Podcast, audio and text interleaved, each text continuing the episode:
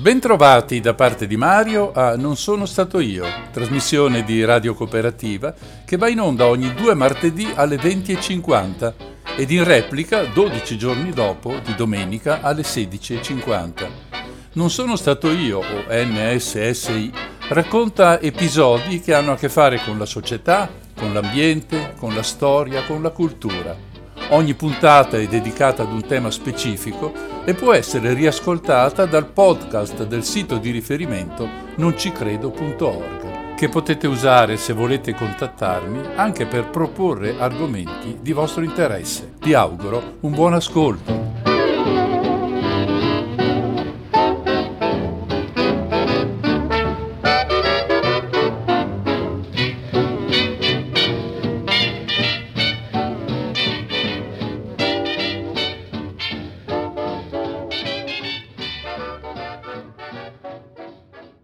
Cari amici di NSSI, bentrovati per questa nuova puntata della trasmissione. Oggi vorrei proporvi la storia di un delinquente, diventato un mito soprattutto grazie ai racconti che la stampa ha scritto su di lui. Un uomo feroce e spietato che qualcuno ha voluto far passare per Robin Hood e questa sera cercheremo di scoprire se questo accostamento sia reale, una esagerazione o una balla bella e buona. Chi era? Che cosa voleva? Perché è stato protetto dalla sua gente? Da dove nasce l'avversione per i carabinieri contro i quali scatena una guerra e ne ammazza un bel po'? Che legami ha avuto con situazioni tipiche della Sicilia dell'epoca come il partito indipendentista MIS e con la mafia e con la politica di Roma? Quante domande. Proveremo a seguire gli eventi di quegli anni per cercare risposte a queste domande, anche a quelle sulla sua morte ma è meglio anticipare subito che sarà difficile garantire che tutto quello che sappiamo è vero. Tutto in realtà è avvolto da un alone di mistero con interpretazioni differenti, a volte opposte. Ma questo è quello che abbiamo e questo è quello che condividiamo in questa ora e mezza di trasmissioni. Non ci resta che partire dall'inizio. Prima però una parola sulle fonti, che sono tante, ma voglio citare il libro che ho seguito di più e di cui qui si può riconoscere le informazioni scritto da Salvatore Nicolosi per l'editrice BS. Eh, per non rovinarvi la sorpresa, il titolo ve lo dico più tardi. L'inizio in realtà può essere collocato un po' dappertutto nell'ultimo secolo e mezzo, perché le vicende legate alla Prima Guerra Mondiale, all'emigrazione verso gli Stati Uniti e il Sud America e il periodo fascista sono ricchi di episodi e fatti che, poco o tanto, hanno un qualche impatto sulla nostra storia. E allora apriamo il nostro sipario sul paese di Montelepre, oggi quasi 6.000 abitanti, disposto su una collina ai piedi del Monte d'Oro. Siamo a pochi chilometri da Palermo, verso ovest, in direzione del Golfo di Castellamare. I primi abitanti sono, con ogni probabilità, dei fuggiaschi in periodo classico, quello della Magna Grecia per capirci, che si sono rifugiati sul monte quando vengono attaccati dagli ateniesi. Una volta passato il pericolo, scendono e danno vita a Montelepre. Ora dobbiamo fissare una data di inizio per la nostra storia. È il 2 settembre 1943, proprio il giorno prima della firma dell'armistizio di Cassibile, reso poi noto l'8 di settembre ma Cassibile è lontano, dall'altra parte della Sicilia. Noi siamo invece lungo la strada che porta da San Giuseppe Iato, 15 km a sud di Montelepre, dove un ragazzo che non ha ancora compiuto 21 anni vuole arrivare. Deve percorrere 30 km tra andata e ritorno attraverso piste e sentieri di montagna.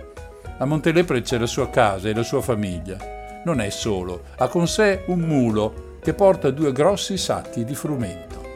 Il periodo è duro, la guerra in Sicilia sta finendo, le forze armate salgono a conquistare tutta la penisola cacciando nazisti e fascisti e non hanno tempo per capire cosa stia succedendo in mezzo ai monti che circondano Palermo o nei paesi come Montelepre. Ovunque ci si giri c'è una sola parola che spiega tutto, fame. Anche la Sicilia è passata attraverso bombardamenti, razzie, distruzioni e, come in ogni dopoguerra, le vettovaglie scarseggiano. C'è la distribuzione razionata di un minimo di pane, di pasta, di farina, di olio, di zucchero, ma con quel minimo non è possibile vivere. semmai si muore solo più lentamente.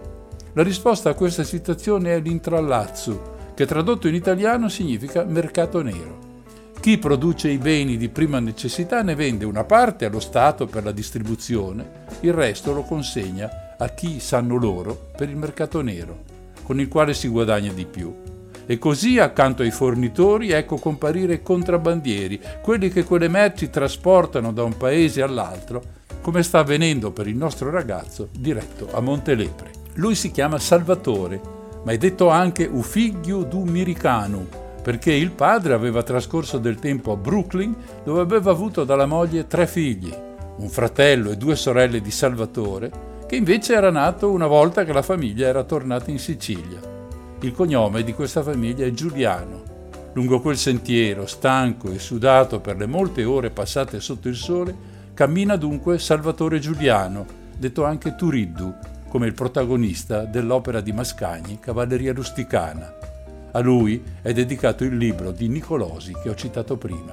Quel grano proviene dall'intrallazzo e anche il mulo che lo porta non è di quelli comprati al mercato del bestiame. Lo ha avuto suo fratello Giuseppe da militari sbandati in cambio di olio di contrabbando. Insomma, Turiddu deve stare molto attento, percorrere strade secondarie, nascondersi alla minima possibilità di incontrare qualcuno. Ha già fatto in passato brutti incontri perdendo quello che trasportava. Così ha deciso di premunirsi e in tasca ha una pistola carica, barattata con un soldato jugoslavo per una pagnotta comprata al mercato nero. L'incontro temuto avviene in località Quattro Mulini. Si trova davanti di colpo due carabinieri e due guardie campestri che gli intimano di fermarsi.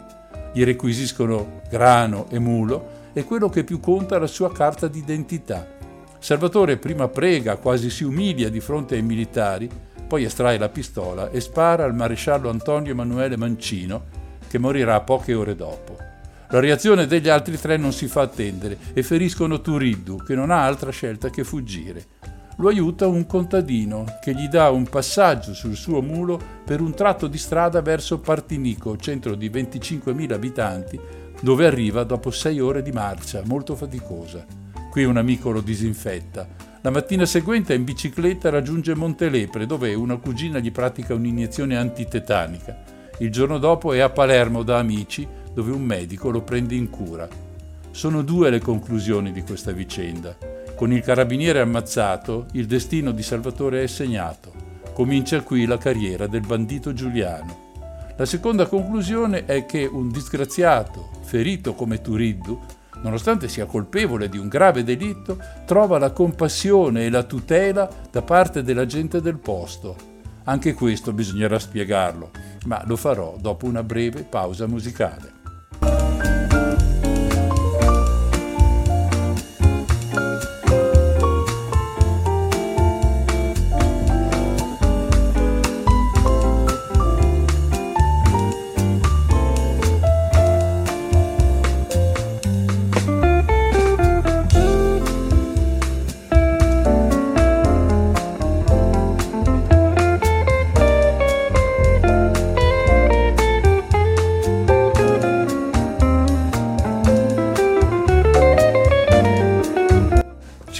Mese per rimettersi in forza, dopodiché se ne torna a Montelepre, a casa sua, e si trasferisce in una cameretta che dà su un terrazzino, dal quale è possibile la fuga uscendo da dietro l'abitazione.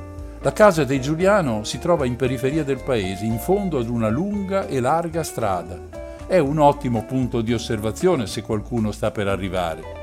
Tutta la famiglia è allertata in questo senso e in più c'è Giulia, una cagnetta che abbaia sempre quando qualcuno si avvicina. È un sistema non ipermoderno, ma efficacissimo di sorveglianza e protezione. Quando si presentano i carabinieri a cercarlo, lui se la svigna dal terrazzino.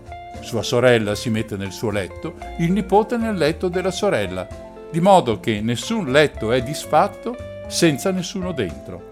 Il suo rifugio sono le montagne, ma prima assiste all'arresto del padre di un cugino, poi viene a sapere che c'è stato un rastrellamento di decine di persone. La mattina seguente è la vigilia di Natale del 43. Scende in piazza, armato di moschetto e bombe a mano, che lancia contro i carabinieri. Il risultato è un altro morto e due feriti. il tutto per vendetta, per la rabbia di averli visti arrestare gente, secondo lui, in buona parte innocente. Turiddu si sente respinto dalla società a cui si sente di appartenere di diritto. Ne fa una questione personale, diventa sempre più rabbioso. I carabinieri mettono una taglia sulla sua testa, 50.000 lire. Un ragazzo si lascia convincere a seguirlo. Giuliano avverte il padre, di a tuo figlio di lasciarmi in pace o lo ammazzo. 48 ore dopo, il giovane Vincenzo Palazzolo, troppo testardo per rinunciare alla taglia, viene ucciso da Turiddu. La questione delle spie o presunte tali viene sempre risolta in questo modo. Non ci sono mai contrattazioni, chi tradisce muore senza scampo. Succederà altre volte. All'inizio della sua carriera il bandito Turiddu è solo o con pochissimi compari, ma gode della protezione dei contadini che si danno da fare anche per portare sue notizie alla famiglia e viceversa. In quel periodo le montagne siciliane brulicano di bande di banditi, piccole e grandi. Sono 38 in tutto, con centinaia di uomini e migliaia di favoreggiatori. In seguito i banditi crescono di numero, le centinaia diventano migliaia, le migliaia decine di migliaia. Ma il fenomeno non dura a lungo. Nel giro di qualche anno tutte le bande spariscono dal territorio, tutte tranne una, quella di Salvatore Giuliano. Vedremo tra poco il perché e non dipende solo dalla bravura o dalla levatura del suo comandante. Altri avvenimenti importanti si mettono di mezzo. Intanto comincia a formarsi la sua banda. I primi ad entrarvi sono alcuni parenti e amici che riesce a far evadere dal carcere di Monreale. Sulle montagne la vita è dura, i carabinieri sono dappertutto nei paesi e i suoi parenti sono sotto osservazione, così che a volte è difficile che riescano ad organizzarsi per portare vettovaglie ai latitanti. In quei casi, come scrive lo stesso Giuliano nel suo memoriale, sono i contadini e i pastori a fornire sostegno alla banda. In cambio Turiddo interviene qua e là a loro favore. È uno scambio, non una presa di posizione di classe che non ci sarà per niente, come vedremo più avanti. Gli scontri a fuoco con i carabinieri sono frequenti in questo periodo e ci sono anche morti, come il tenente Testa attaccato con i suoi uomini mentre interroga per strada una zia di Turittu. Lui non ha alcun timore ad attaccare plotoni interi di carabinieri e nei suoi anni di latitanza o ha avuto la meglio o se l'è cavata senza ferite. Tutte queste imprese, come lui stesso ama definirle, lo rendono popolare.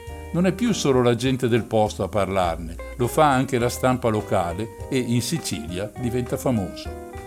Nel novembre 1944 ecco la prima impresa contro privati, un gesto altamente cinematografico. Un autocarro arriva con una decina di malviventi nella tenuta del duca di Pratameno, Mentre alcuni tengono sotto tiro i proprietari, gli altri si portano via ogni cosa per un valore di diversi milioni di lire. È l'altro volto di Giuliano, non più combattente contro lo Stato, rappresentato dalle forze dell'ordine, ma delinquente, con persone a lui affidate, la cui vita dipende anche dai soldi che si riesce a raccogliere. Ma non è certo questo che fa di Giuliano un mito conosciuto ovunque, ci vuole ben altro ci vuole un legame forte con la politica dell'epoca, un legame che segnerà fortemente le sue azioni.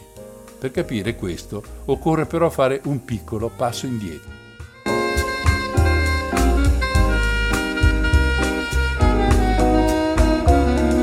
Mentre le forze fasciste e naziste scappano risalendo verso nord o si trasformano improvvisamente in antifascisti, in Sicilia si fa sempre più forte una critica sul ruolo dato all'isola da parte dei governi, sia quelli precedenti il ventennio che quello fascista. Per noi non hanno fatto niente. Qualcuno comincia a dire nelle piazze, nei discorsi al caffè. Così quando gli alleati il 10 luglio 1943 sbarcano dalle parti di Licata, l'idea del separatismo o dell'indipendenza sono già radicate in parte della popolazione. Va sottolineato che questa spinta non mira a quella autonomia amministrativa, legislativa e fiscale che poi è arrivata nelle forme previste dalla Costituzione con lo Statuto speciale del 48. La Sicilia vuole di più, vuole l'indipendenza. Anche Turiddu ha queste idee in testa, vuole una Sicilia libera e combatte tutto ciò che rappresenta lo Stato italiano, a cominciare ovviamente dai carabinieri. Gli americani che conquistano l'isola anche se non si può dimenticare il contributo essenziale di inglesi e canadesi nell'operazione, decidono chi comanda nei vari comuni e di molti di questi affidano la gestione proprio a separatisti.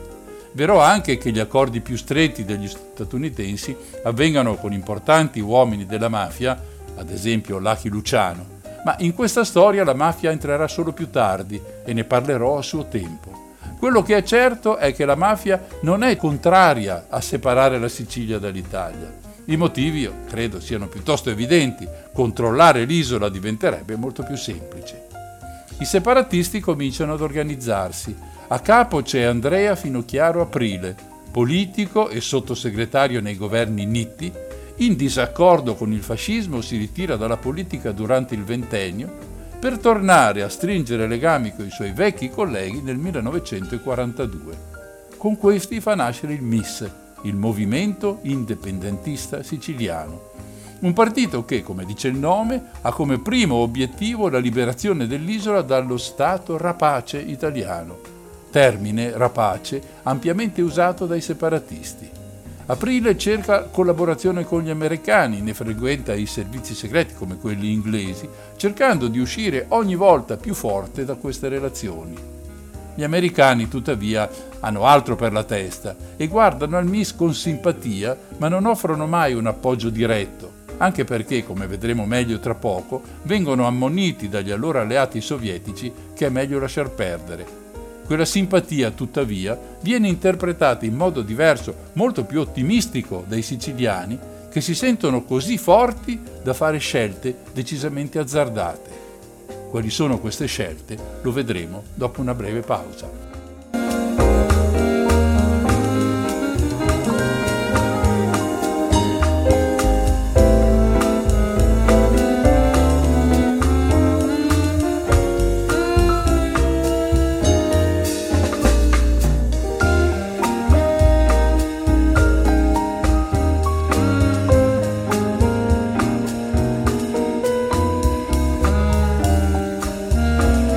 La scelta che i separatisti devono prendere viene discussa a Palermo in casa del barone Lucio Tasca, sindaco della città per volere americano. Due le strade che quegli uomini hanno di fronte. La prima, ammorbidire le pretese, accettare di far parte dell'Italia, ma pretendere l'autonomia per la regione. La seconda strada è più complicata e presuppone un impegno molto più arduo, l'insurrezione armata e la lotta contro lo Stato rapace. Una decisione non facile da prendere. Poi però accade qualcosa che, come si dice, taglia la testa al toro. Il 19 ottobre 1944 si tiene, pur ostacolato dalle autorità, il primo congresso del MIS a Palermo all'albergo Belvedere. Durante le riunioni, sempre a Palermo in centro, scoppiano gravi disordini con un tentativo da parte dei manifestanti di assaltare il palazzo della prefettura. La polizia non trova di meglio da fare che sparare sulla folla. Ci sono dei morti, il cui numero nessuno conosce, perché ogni fonte ne elenca una quantità diversa. Si va dai 19 della prefettura ai 90 riportati dal quotidiano comunista L'Unità. In ogni caso si tratta di un episodio di una gravità eccezionale, così la decisione su che strada scegliere diventa obbligata. Il presidente del MIS, fino a chiaro aprile, si incontra qualche giorno dopo con Antonio Canepa, professore universitario, partigiano antifascista, affidandogli l'incarico di formare un corpo militare che affianchi le iniziative politiche del MIS. In realtà, con Canepa si sfonda una porta aperta. Lui quest'idea l'aveva già in testa da tempo. Comincia a radunare le truppe, anche se questo termine è forse improprio, si rivolge ai suoi studenti cercando di inculcare loro le idee del separatismo da raggiungere attraverso la lotta armata contro lo Stato rapace. Io insisto su questo aggettivo rapace perché è il succo di tutto il discorso. Lo Stato ruba alla Sicilia tutto quello che ha e non restituisce niente. Quindi va fermato. La guerra in questo caso viene vista come una sorta di legittima difesa. Ma gli ideali e i discorsi non servono a molto, ci vuole ben altro. Ci vuole qualcuno che sia in grado di organizzare la lotta, che sappia comandare, che non abbia paura e magari anche un po' di esperienza di imprese contro le caserme dei carabinieri.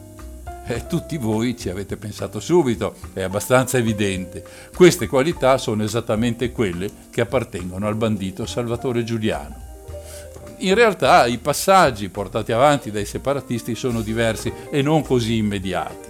Intanto però si forma il primo nucleo di uno schieramento che i separatisti, con grande ottimismo, chiamano esercito, precisamente EVIS, Esercito Volontario per l'Indipendenza della Sicilia.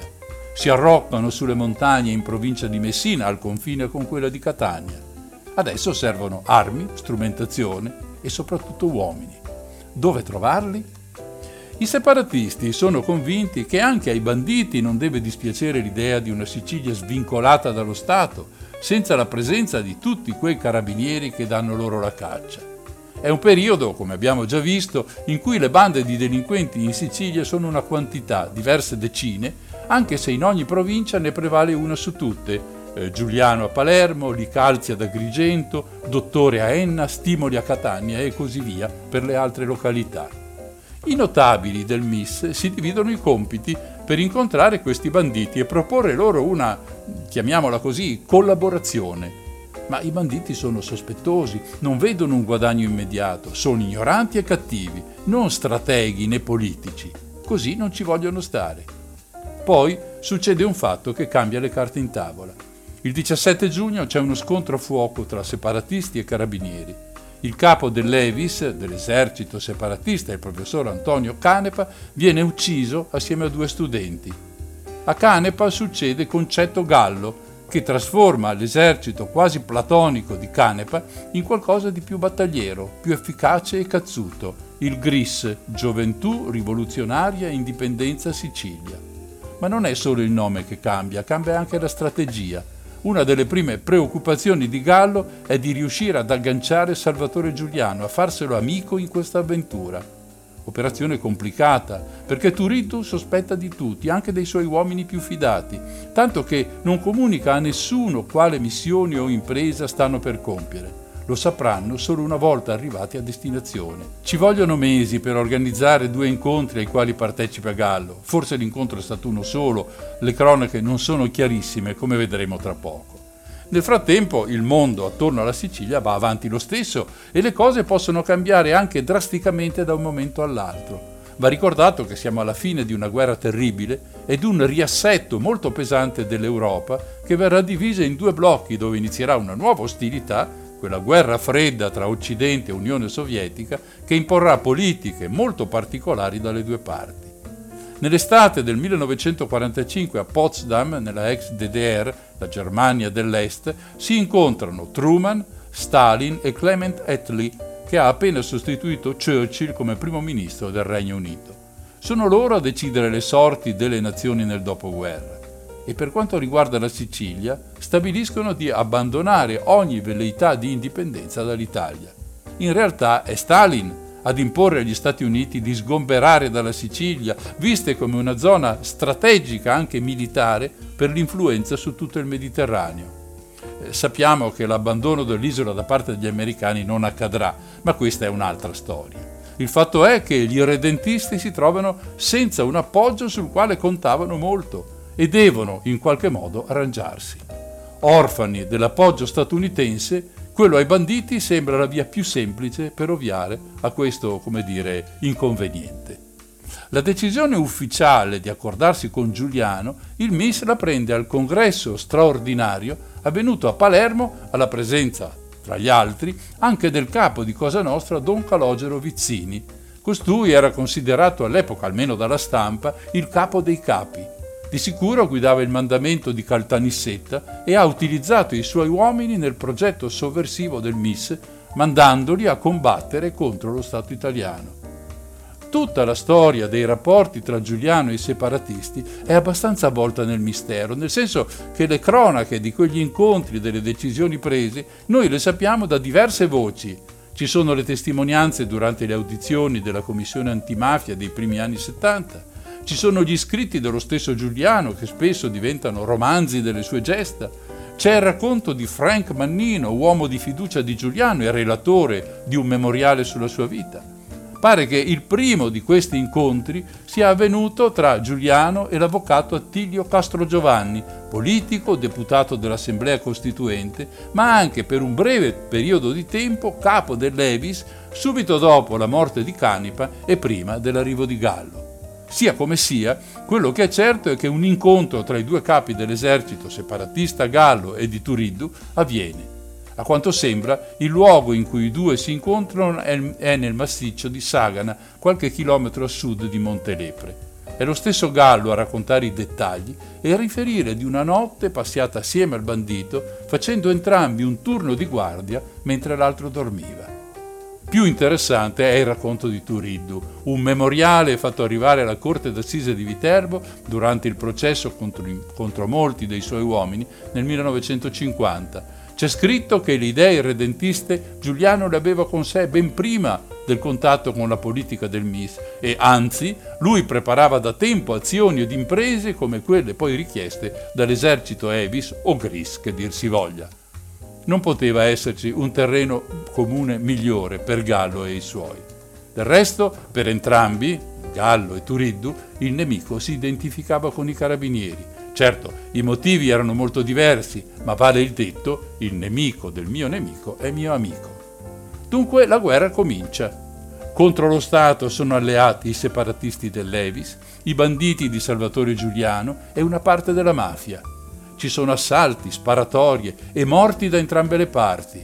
Un attacco in forza di carabinieri ed esercito contro il Gris porta all'arresto di Gallo, Dall'altra parte i separatisti irrompono nella casermetta di feudo nobile vicino a Gela, sequestrano otto carabinieri e li ammazzano, buttando i cadaveri in una cava di zolfo dove verranno rinvenuti mesi più tardi.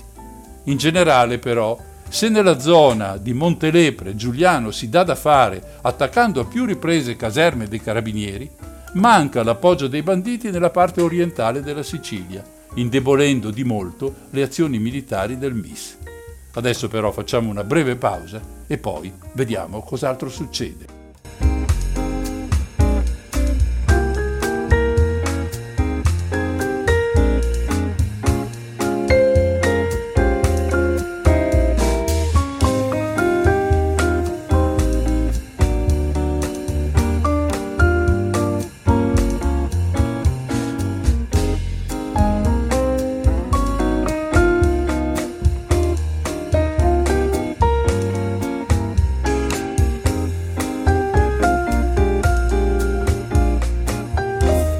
Alle questioni militari ci sono anche quelle politiche. Nel 1947 ci sono le elezioni regionali con risultati molto diversi nelle varie zone dell'isola.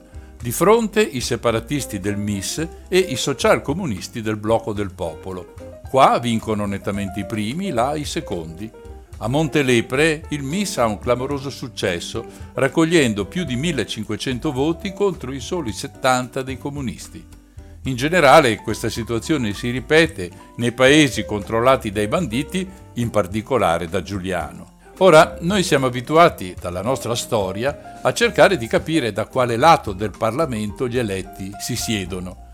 In generale il movimento indipendentista è di destra, si rifà ai liberali e ai monarchici, ma una volta sciolto il MIS la sua base si trasferisce un po' dappertutto, con, cosa molto strana, una netta preferenza per il Partito Comunista Italiano, che pure sulla questione secessione è sempre stato molto chiaro, contrario fin dal principio.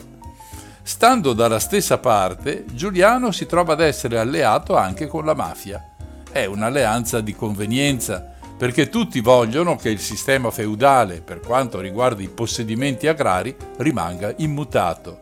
I tentativi di realizzare una riforma agraria trova nei banditi, nella mafia e nei separatisti un ostacolo da superare.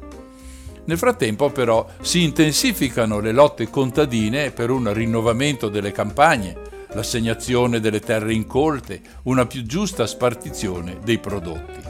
La mafia capisce tutto e si rende conto che è necessario abbandonare schieramenti poco solidi e rivolgersi a chi potrà dare un governo stabile all'isola, e cioè alla democrazia cristiana. Come sappiamo, questo sodalizio diventerà via via più forte nel corso dei decenni successivi. Tra le imprese del bandito Giuliano, nel periodo di alleanza con l'esercito Evis, ci sono cinque attacchi a caserme dei carabinieri. Ora, parlare di caserme sembra esagerato, si tratta di casermette con pochi militari al loro interno.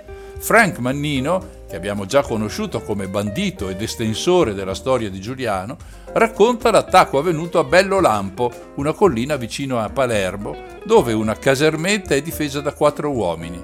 Nella sparatoria uno di essi viene ferito e gli altri si arrendono. La caserma viene depredata completamente, ma Giuliano ha un atteggiamento, come dire, cavalleresco, perché gli uomini che si arrendono non devono essere toccati e neppure insultati a parole. Sono come i morti, dice, vanno rispettati. L'azione più eclatante avviene a Montelepre, non lontano dalla casa della famiglia Giuliano. Nella caserma ci sono questa volta 25 carabinieri, mentre i banditi sono una quarantina. Ma è Turiddu, accompagnato da due soli uomini, a presentarsi davanti al portone e a sparare e lanciare bombe a mano. Il brigadiere si attacca al telefono per chiedere rinforzi. La linea funziona. Come mai non è stata tagliata per evitare l'arrivo di rinforzi? È lo stesso Giuliano a spiegare i fatti. Lui vuole che arrivino altri militari per regolare i conti. Quando l'autocarro carico di carabinieri arriva, i banditi li stanno aspettando in un punto di favore e cominciano a sparare, facendo molti feriti, 22 per la precisione, che vengono raccolti dai commilitoni e portati da parte. In questa fase ecco riemergere lo spirito cavalleresco di Giuliano. Nessun bandito spara, neanche un colpo, finché l'operazione non termina. Di rinforzi ne arrivano però altri e anche un autoblindo che viene però assalita e distrutta dagli uomini di Giuliano. Alla fine tra i banditi nessun morto, mentre ce ne sono tra i carabinieri. La sera Giuliano manda a casa la truppa, mentre lui con sette uomini assalta la caserma di Partinico, una mossa che deve servire per mostrare che loro sono più numerosi di quello che si pensa. Ho già accennato al fatto che il bandito non lascia scampo alle spie, che ammazza senza pensarci su, ma anche a chi si permette di parlare male di lui le cose non vanno benissimo. Capita al giovane carabiniere Francesco Sassano, colpevole di aver detto di voler vedere in faccia quei banditi e di volerli combattere. Viene ammazzato in mezzo alla strada principale del paese un'esecuzione che termina con un biglietto depositato sul suo corpo. C'è scritto Così muoiono le spie di Giuliano. C'è anche un assalto al treno che starebbe benissimo in un film western. Gli uomini vengono fatti scendere mentre donne e bambini rimangono in carrozza. Dopo aver tolto ogni cosa ai passeggeri, Giuliano si lascia intervistare da un reporter italiano e un ufficiale inglese presenti per caso sul treno. Questa è la storia così come viene raccontata, ma ci sono molti dubbi che l'autore del gesto sia proprio Turiddu. Pare che questa impresa sia da attribuire alla banda L'Abruzzo Cassarà di Partinico. Una banda che agiva però con il benestare di Giuliano, tanto che compierà azioni importanti come l'uccisione del capomafia Santo Fleres, con ogni probabilità per conto di Turiddu. In realtà, come già sottolineato prima, su tutta l'attività del bandito ci sono forti dubbi e non sempre si è certi che quello che è stato raccontato sia vero. In questi dubbi cade anche lo spirito del bandito. Qualcuno lo dipinge come un novello Robin Hood che ruba ai ricchi e cede parte del bottino alla povera gente. Che questo sia vero o no poco importa, del resto a chi si poteva rubare se non ai ricchi? Gli altri non avevano proprio niente. Donare ai poveri una parte del bottino poteva essere una mossa strategica perché Giuliano ha un bisogno disperato del sostegno della popolazione, che spesso lo ammira o quantomeno lo considera un bravo ragazzo, ma che garantisce una latitanza altrimenti impossibile da sostenere. In questa fase le scorribande della banda Giuliano mescolano atti di terrorismo, quindi puramente politici, ad altri che invece hanno come obiettivo il denaro o, se denaro non c'è, vettovaglie, cibo, biancheria, per proseguire la dura vita in montagna. Forse neanche Turiddu sa bene quale sia la sua faccia reale, quale il suo scopo principale è quanto emerge, oltre vent'anni più tardi, anche dalle parole della Commissione antimafia che scrive, siamo nel 1972, virgolette, se si dovesse dare una precisa definizione della sua personalità di delinquente, certo è che ci si troverebbe di fronte ad un evidente imbarazzo. Egli era dunque un delinquente comune, un appassionato separatista, un uomo con sfumature di interesse politiche e aveva altresì un certo qual fondo di fierezza nella sua incallita delinquenza, sino al punto di dichiarare che egli non era né vile, né traditore, né un infame. Chiuse le virgolette. Ma pur non essendo né vile, né traditore, né infame, i suoi legami sono sempre con i settori reazionari, separatisti, monarchici, liberali, democristiani e la stessa mafia. E questo ha un peso sulla nostra storia, un peso, come vedremo, molto grande. Quello che è certo è che nel periodo degli assalti alle caserme, tutta la zona attorno a Montelepre viene percorsa continuamente dalle forze d'ordine, con rastrellamenti e fermi di massa, in modo da intimidire la popolazione a non appoggiare il bandito. Queste azioni sono evidentemente dirette contro la banda di Giuliano, assai più che contro i separatisti, tanto che per circa quattro mesi nel 1946 vige il coprifuoco dalle 17 alla mattina seguente, però solo nella zona di Montelepre e dintorni. Poi avviene l'inevitabile. Il MIS, organo politico dei separatisti, sconfessa l'Evis, l'esercito volontario. La speranza degli aderenti è che ci sia una specie di amnistia, come spesso succede alla fine di una guerra. Ma l'inizio del periodo, diciamo così, post bellico è di tutt'altra natura. 141 persone vengono deferite al procuratore militare. Si tratta di organizzatori, promotori, capi dell'Evis, ma anche di semplici gregari, molti dei quali non hanno neppure le idee chiare su quello che stanno facendo. E i capi di imputazione, dieci in tutto, sono terribili insurrezione armata contro i poteri dello Stato, distruzione di opere e mezzi dello Stato, cospirazione politica mediante associazione, banda armata e istigazione, omicidi e tentati omicidi aggravati, associazione per delinquere, rapina, sequestro di persona, estorsione, occultamento di cadavere il MIS viene svuotato di ogni significato quando il re Umberto II firma il decreto che rende amministrativamente autonoma la Sicilia, insediando la consulta regionale siciliana con lo scopo di avviare le regole nuove per la prima regione autonoma italiana. È abbastanza curioso notare come la Sicilia diventi una regione autonoma ancora prima della nascita della Repubblica Italiana. L'atto conclusivo di tutta questa vicenda è del 22 giugno 1946, con un'amnistia e un indulto per i reati comuni, politici e militari. La firma il ministro di Grazia e Giustizia del governo De Gasperi, Palmiro Togliatti. Dall'amnistia sono esclusi Giuliano e i suoi banditi. Tutti a casa dunque. E Giuliano e i suoi uomini? Lo vedremo dopo una breve pausa.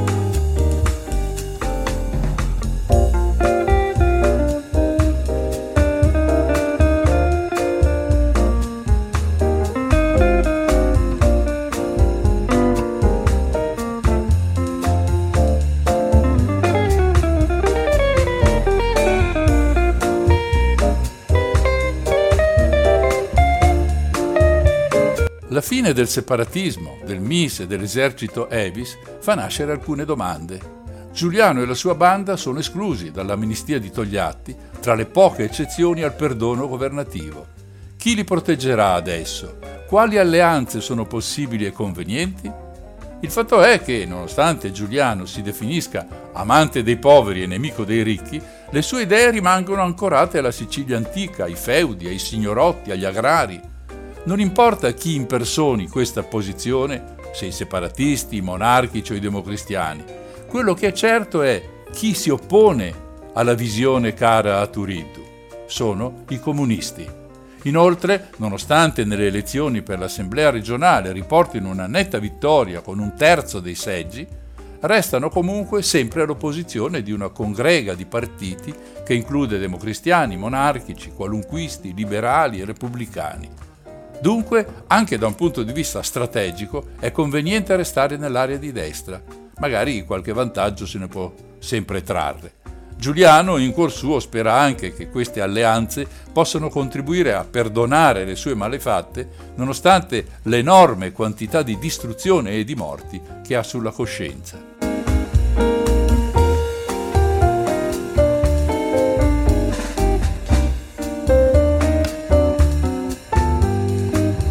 Decreti Gullo hanno una storia allucinante, fatta di finte alleanze, tradimenti, prese di posizioni per semplice convenienza elettorale o di potere, in cui cadono principalmente democristiani e comunisti. Ma questa è un'altra storia che non incide più di tanto sul nostro racconto. I decreti Gullo avevano l'intenzione, decisamente avversata e impedita, come detto, dai democristiani, di farla finita con il latifondismo e dare il là alla riforma agraria, redistribuendo le terre incolte al popolo, purché organizzato in cooperative, le famose cooperative rosse. In Sicilia gli avversari di questa riforma sono tre, la politica di destra, segnatamente quella democristiana, la mafia e il banditismo. Ho già spiegato il perché di questa posizione e il fatto che, inevitabilmente, queste tre forze si trovano ad avere interessi comuni e quindi lo stesso interesse a supportarsi l'un l'altra. Anche la Chiesa fa la sua parte, aiutando la nascita delle cosiddette cooperative bianche che una volta impadronitesi delle terre le restituiscono al latifondo. Questi quattro elementi sono legati anche da un'altra missione, l'anticomunismo. Basta ricordare cosa chiede Truman a De Gasperi in cambio del generoso assegno per risollevare il paese. Ecco con chi allearsi, semplice e chiaro, ma soprattutto conveniente. Anche la mafia si appoggia, come ben sappiamo, sulle stesse forze politiche, cosa che diventerà ancora più evidente negli anni seguenti. E della mafia in quel periodo in Sicilia bisogna tenere conto. Così Turiddu si incontra con il capomafia di Partinico, il cavaliere Santo Fleres. Un incontro breve, durante il quale si arriva ad un accordo di non interferenza e una blanda, anzi una blandissima garanzia da parte della mafia di protezione della banda Giuliano. Come possa fidarsi Turiddu delle promesse mafiose non si sa. La cosa che però viene mantenuta è la caccia alle altre bande minori della zona, che negli anni seguenti semplicemente spariscono e i cui capi vengono regolarmente trovati ammazzati o arrestati su delazione della stessa mafia. Così Giuliano si trova ad essere l'unico capobanda della zona, per di più con il beneplacito della mafia e con l'appoggio del potere democristiano dell'isola. Turiddu riprende a fare il suo lavoro, estorsioni, rapimenti, sparatorie contro i carabinieri, rapine e omicidi. È tornato il bandito, la politica è dimenticata, almeno per il momento. Uno dei colpi più eclatanti si svolge nel giugno 1946, in pieno centro a Palermo. Un multimilionario ben conosciuto in città, il cavaliere Gino Agnello, viene rapito dagli uomini di Giuliano e trasferito in una casupola in montagna. Viene affidato alle cure di Peppino, Giuseppe Passatempo, il boia della banda, soprannome che è tutto un programma. Nonostante il cavaliere ceda praticamente subito e chieda ai fratelli di pagare il riscatto richiesto di 100 milioni, questi si rifiutano. Dopo 40 giorni di inutili trattative, Giuliano lascia semplicemente libero Agnello con un messaggio per i suoi fratelli. Pagate 25 milioni e tutto finisce qui. Niente da fare. I fratelli si rifiutano ancora. Il giorno dopo una mina sconquassa i magazzini Agnello e i 25 milioni richiesti arrivano immediatamente. La vita del bandito non è semplice, in particolare mancano i momenti con la famiglia, così preziosi per chi vive da tanto tempo lontano da casa. Il 24 aprile 1947, o forse il 25, la sorella Mariannina sposa Pasquale Shortino, l'intellettuale della banda, beh, chiamato così perché lui è arrivato fino al liceo, mentre gli altri, quando va bene, hanno la quinta elementare. La cerimonia religiosa viene organizzata a casa Giuliano a luna di notte. È Frank Mannino a raccontare per filo e per segno quella festa, con tutti i partecipanti, tra i quali c'è praticamente la banda al completo. Ma la cerimonia non parte. La madre dice di aspettare, non si può cominciare finché l'ultimo invitato non arriverà. L'ultimo invitato ovviamente è lui, Turiddu, che prende sotto braccio la sorella e l'accompagna all'altare. Dopo la cerimonia si procede al banchetto e ai balli, come se nulla di strano ci fosse in quella compagnia di banditi. Poco prima dell'alba, proprio come era arrivato, Salvatore Giuliano se ne va salutando solo la madre e sparisce nel buio della notte di Montelepre. Il matrimonio non dura tanto. Poche settimane dopo Shortino riceve un messaggio, fa i bagagli, bacia la sposa e parte in direzione New York. Cos'è successo di tanto grave da prendere una decisione così drastica? Il fatto avviene il primo maggio. La sera prima Pasquale Shortino sale in montagna e consegna al suo capo Salvatore Giuliano un messaggio. È così che comincia la vicenda più tragica e oscura dell'intera carriera del bandito. Avviene nella piana di Portella della Ginestra.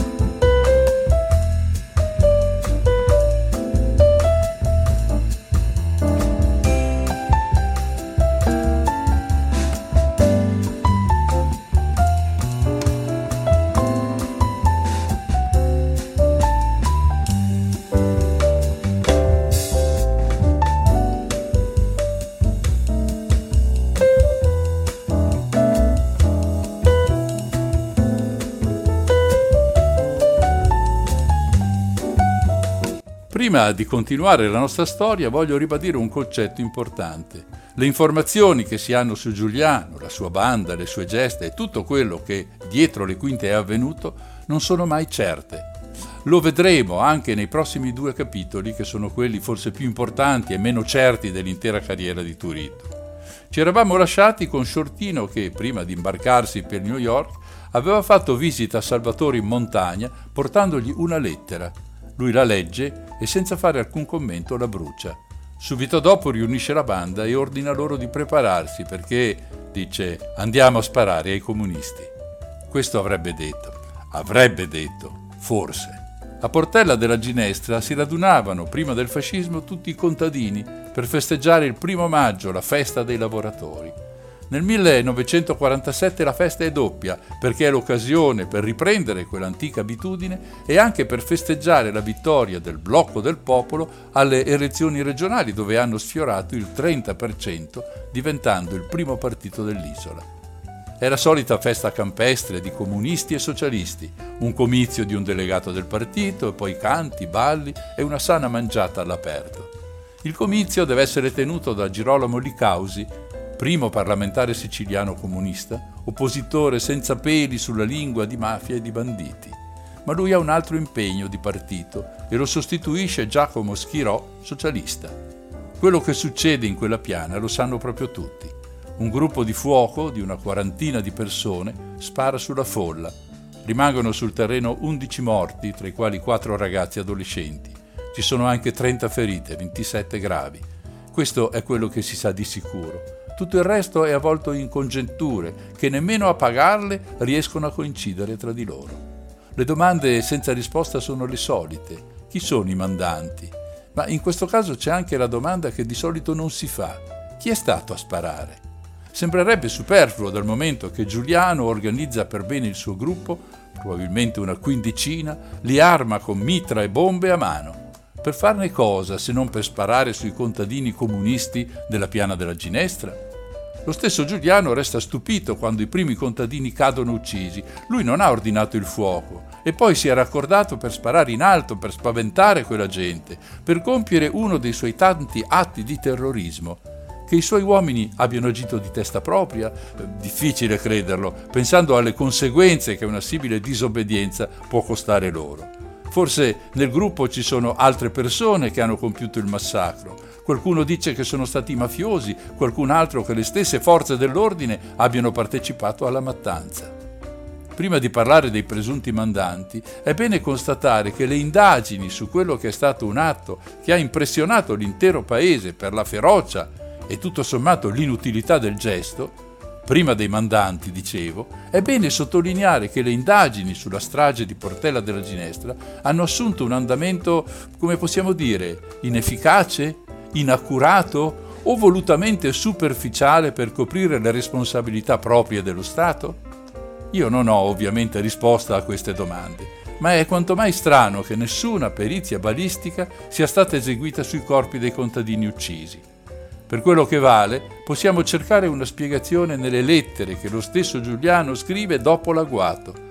Da queste si capisce l'obiettivo principale del bandito, quello di disperdere la folla per cui non c'era bisogno di ammazzare nessuno. Vuole catturare Licausi, come detto assente, ma questo i banditi non lo sanno, processarlo davanti al popolo e poi ucciderlo. Un'azione degna del nome di Salvatore Giuliano, in perfetta sintonia con il suo modo di agire. Le dichiarazioni di Giuliano testimoniano di una grande sofferenza, apprendendo dei morti e dei feriti che, nella sua idea, non dovevano esserci. È chiaro che possiamo credere o meno alle sue parole, ma è molto strano tutto quello che i suoi stessi compagni raccontano, come quando Giuliano, vedendo cadere le persone, si rivolge a loro arrabbiato, gridando Disgraziati, cosa state facendo? Tirate più alto.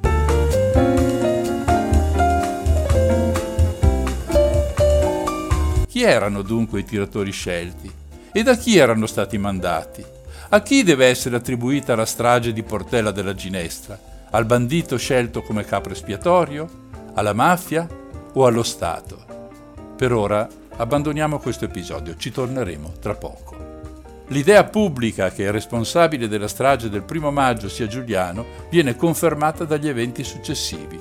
Nel corso dell'estate, infatti, il bandito organizza diverse incursioni contro sedi del Partito Comunista. In una di queste vengono uccisi due uomini che assistono ad un concerto di fronte alla sede del PCI di Partinico.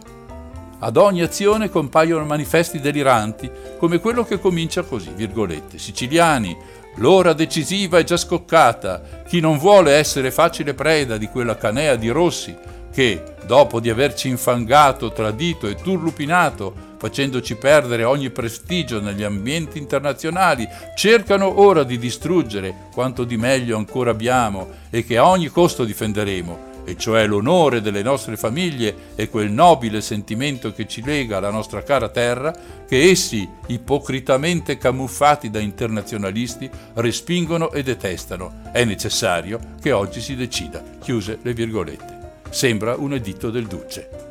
Negli anni seguenti le sue imprese tornano ad essere quelle solite, omicidi, vendette, rapimenti, assalto ai carabinieri e così via.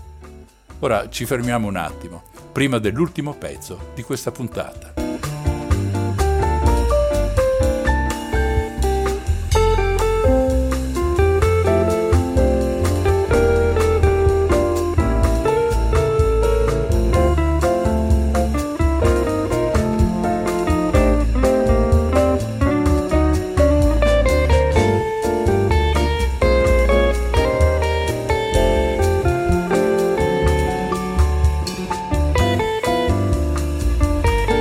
Rimane da capire i ruoli, quelli veri, dei protagonisti della strage di Portella. Negli anni seguenti, mentre Giuliano continua a rimanere una primula rossa, i suoi uomini cominciano a venire arrestati o uccisi. È assai probabile che la mafia abbia capito che era meglio rimanere la sola protagonista del malaffare in Sicilia. E questo andava decisamente bene anche alla politica, che con la mafia stava stringendo legami sempre più forti, fatti di intrallazzi e di interessi, avendo nemici comuni da combattere come i comunisti. Il processo per la strage di Portella si apre a Viterbo nel giugno del 1950. Gli imputati sono una trentina, divisi tra i cosiddetti picciotti, quelli assoldati per l'occasione e spesso incoscienti di quello che stavano facendo, e i veri e propri appartenenti alla banda. Giuliano non c'è, è ancora libero, ancora per poco, come vedremo presto. I picciotti vengono dichiarati innocenti per aver agito, virgolette, in stato di soggezione, cioè costretti attraverso il ricatto e la paura. Gli altri vengono tutti condannati all'ergastolo. Un mese dopo l'inizio del processo di Viterbo, Salvatore Giuliano viene trovato morto, ammazzato. Dunque il mistero aumenta in modo enorme, perché a tutte le domande sui mandanti della strage si aggiunge quella su chi ha ucciso il bandito. Durante il processo si autoaccusa Gaspare Pisciotta, intimo amico di Salvatore. D'altra parte i carabinieri emettono un verbale dal quale risulta che Giuliano sarebbe stato ucciso in un conflitto a fuoco la notte precedente. Non c'è niente che torni, tanto che il giornalista Tommaso Besozzi, uno dei più informati sulla faccenda, scriverà un editoriale per l'Europeo dal titolo significativo Di sicuro c'è solo che è morto. Nel processo di Viterbo i banditi fanno anche nomi importanti di mandanti. Sono onorevoli democristiani, monarchici e liberali, tra i quali niente meno che il ministro dell'Interno Mario Scelba, che in quanto a metodi bruschi e sparatorie sui lavoratori inermi non aveva da imparare da nessuno.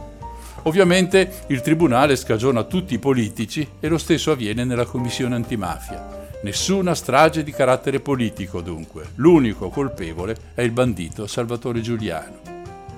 Negli anni ci sono stati studi approfonditi di storici ed esperti che hanno avanzato un sacco di ipotesi alcune abbastanza fantasiose come la presenza degli uomini della decima MAS di giugno Valerio Borghese alla piana di Ginestra. Tra le ipotesi quella di Edmondo Montali e della Fondazione Di Vittorio, che analizza il tipo di sparatoria di quel primo maggio. La presenza di mitragliatrici e il tipo di fuoco incrociato lasciano molti dubbi sull'unica responsabilità della banda Giuliano. Analisi soggettive, senza prove, nemmeno indizi di un certo peso. Ci si mette anche la stampa dell'epoca che preferisce in generale riportare i fatti come cronaca, senza entrare nel merito della questione. E la questione sembra molto semplice. Dieci giorni prima il blocco socialcomunista aveva ottenuto una grande vittoria e andava fermato in ogni modo. A volerlo, l'ho già detto, sono le forze di destra, con in testa la democrazia cristiana e naturalmente anche la mafia. Uno dei nomi che emergono dalle confessioni dei banditi, come detto, è quello di Mario Scelba. C'è un episodio curioso, anche se la documentazione non è certissima da raccontare. Nell'anniversario di Portella della Ginestra, Gerolamo Licausi nel suo comizio chiede a Turiddu di fare i nomi di chi l'ha indotto a quel gesto assurdo. Il bandito risponde con un messaggio scritto che dice in sostanza che un uomo vero non fa mai la spia. Al che Licausi ribatti: Ma non capisci che Scelba ti vuole ammazzare? La risposta di Turiddu è chiarissima. Scelba mi vuole morto perché io so cose che è meglio non racconti in giro. Ora, io non so se tutto questo è realmente avvenuto, anche se Gerolamo Licausi è stato un politico di grande spessore, un avversario di spicco della mafia e un paladino della giustizia delle classi più povere, tra le quali i contadini vengono per primi. In un discorso all'indomani del massacro usa queste parole in Parlamento, aperte le virgolette. I nomi dei probabili organizzatori della strage sono corsi sulla bocca di tutti e noi li facciamo perché li abbiamo fatti sulla stampa e i contadini della zona li conoscono e li conosce anche l'onorevole Bellavista. L'onorevole Girolamo Bellavista, liberale, siciliano anche lui. Continua Licausi. Sono i Terrana, gli Zito, i Bosco, i Troia, i Riolo Matranga, sono i capi mafia, sono i gabellotti, sono gli esponenti del partito monarchico liberal qualunquista di San Giuseppe Iato. Onorevole Bellavista, lei conosce i mafiosi di San Giuseppe Iato. Il mafioso celeste ebbe a dire ai contadini voi mi conoscete, chi voterà per il blocco del popolo non avrà né padre né madre. Molti bambini di Piana e di San Giuseppe Iato oggi non hanno né padre né madre. Smentite se ne avete il coraggio. Chiuse le virgolette. Eh, per chi non lo sapesse, i gabellotti o gabellotti in siciliano erano quelli che pur non possedendo fondi agricoli potevano gestirli in affitto. Erano dunque equiparati quasi ai possidenti terrieri. Ecco dunque quello che resta di tutta questa storia. Molti racconti, tantissimi aneddoti, molte ipotesi sui fatti, ma nessuna certezza. L'impressione che rimane leggendo le cronache, i libri che parlano di Turiddo, gli studi che ne sono seguiti, portano chi vi parla a sospettare che Salvatore Giuliano sia stato usato dai poteri forti dell'epoca per portare a termine il lavoro sporco, un lavoro talmente sporco che neppure la mafia voleva essere riconosciuta come colpevole. La lotta al comunismo è centrale nella vicenda, difficile pensare diversamente. Anche la sua morte rimane un mistero, che qualcuno classifica come guidata dalla mafia e dallo stesso Stato e forse ma sottolineo forse, eseguita dal suo compare Gaspare Pisciotta. È assai probabile, anche se va detto ancora non certo, che quella di Portella della Ginestra sia stata la prima strage di Stato della nostra storia, organizzata per motivi che con quella povera gente non aveva nulla a che fare. Poi vanno fatti i conti, perché la carriera di Giuliano è costellata di una quantità di delitti spaventosi, alla fine qualcuno si è preso la briga di contare i morti, sarebbero più di 450. Un numero spaventoso, esagerato, per qualsiasi eroe.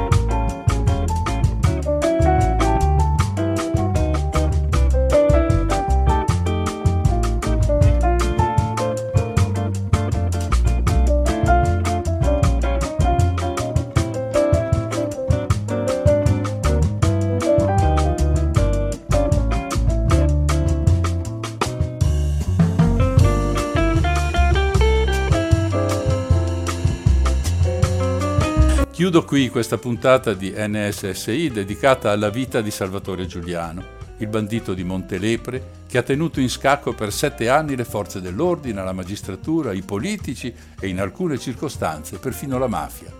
Abbiamo percorso parte della sua vita da bandito, cercato di capire i legami con il potere dell'epoca, dal MIS alle forze di destra, alla mafia, ai colletti bianchi presenti in Parlamento.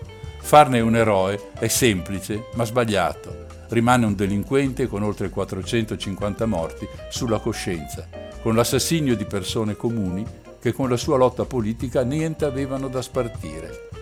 La carriera di Turiddu, cominciata quasi per caso con quei due sacchi di frumento sequestrati, termina in modo improvviso e drammatico il 5 luglio 1950. Salvatore muore a 27 anni, come alcune delle grandi rockstar degli anni 70. Non è certo tutto, ma spero che questa puntata di NSSI sia accolta come un invito a saperne di più, perché su questo caso la letteratura è praticamente infinita. Ora, se state ascoltando la diretta del martedì, vi ricordo tra poco alle 22.30 la puntata di Infinitamente Blues con Silvia. Questa sera è dedicata alle hit di 50 anni fa, del 1973. Da Mario il solito affettuoso saluto. Sigla.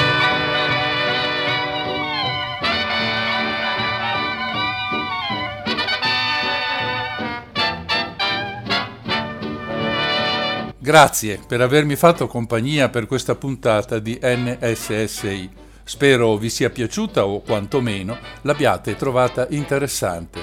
Se volete contattarmi o proporre argomenti da trattare, potete farlo attraverso il mio sito noncicredo.org. Alla prossima dunque e buona prosecuzione con i programmi di Radio Cooperativa.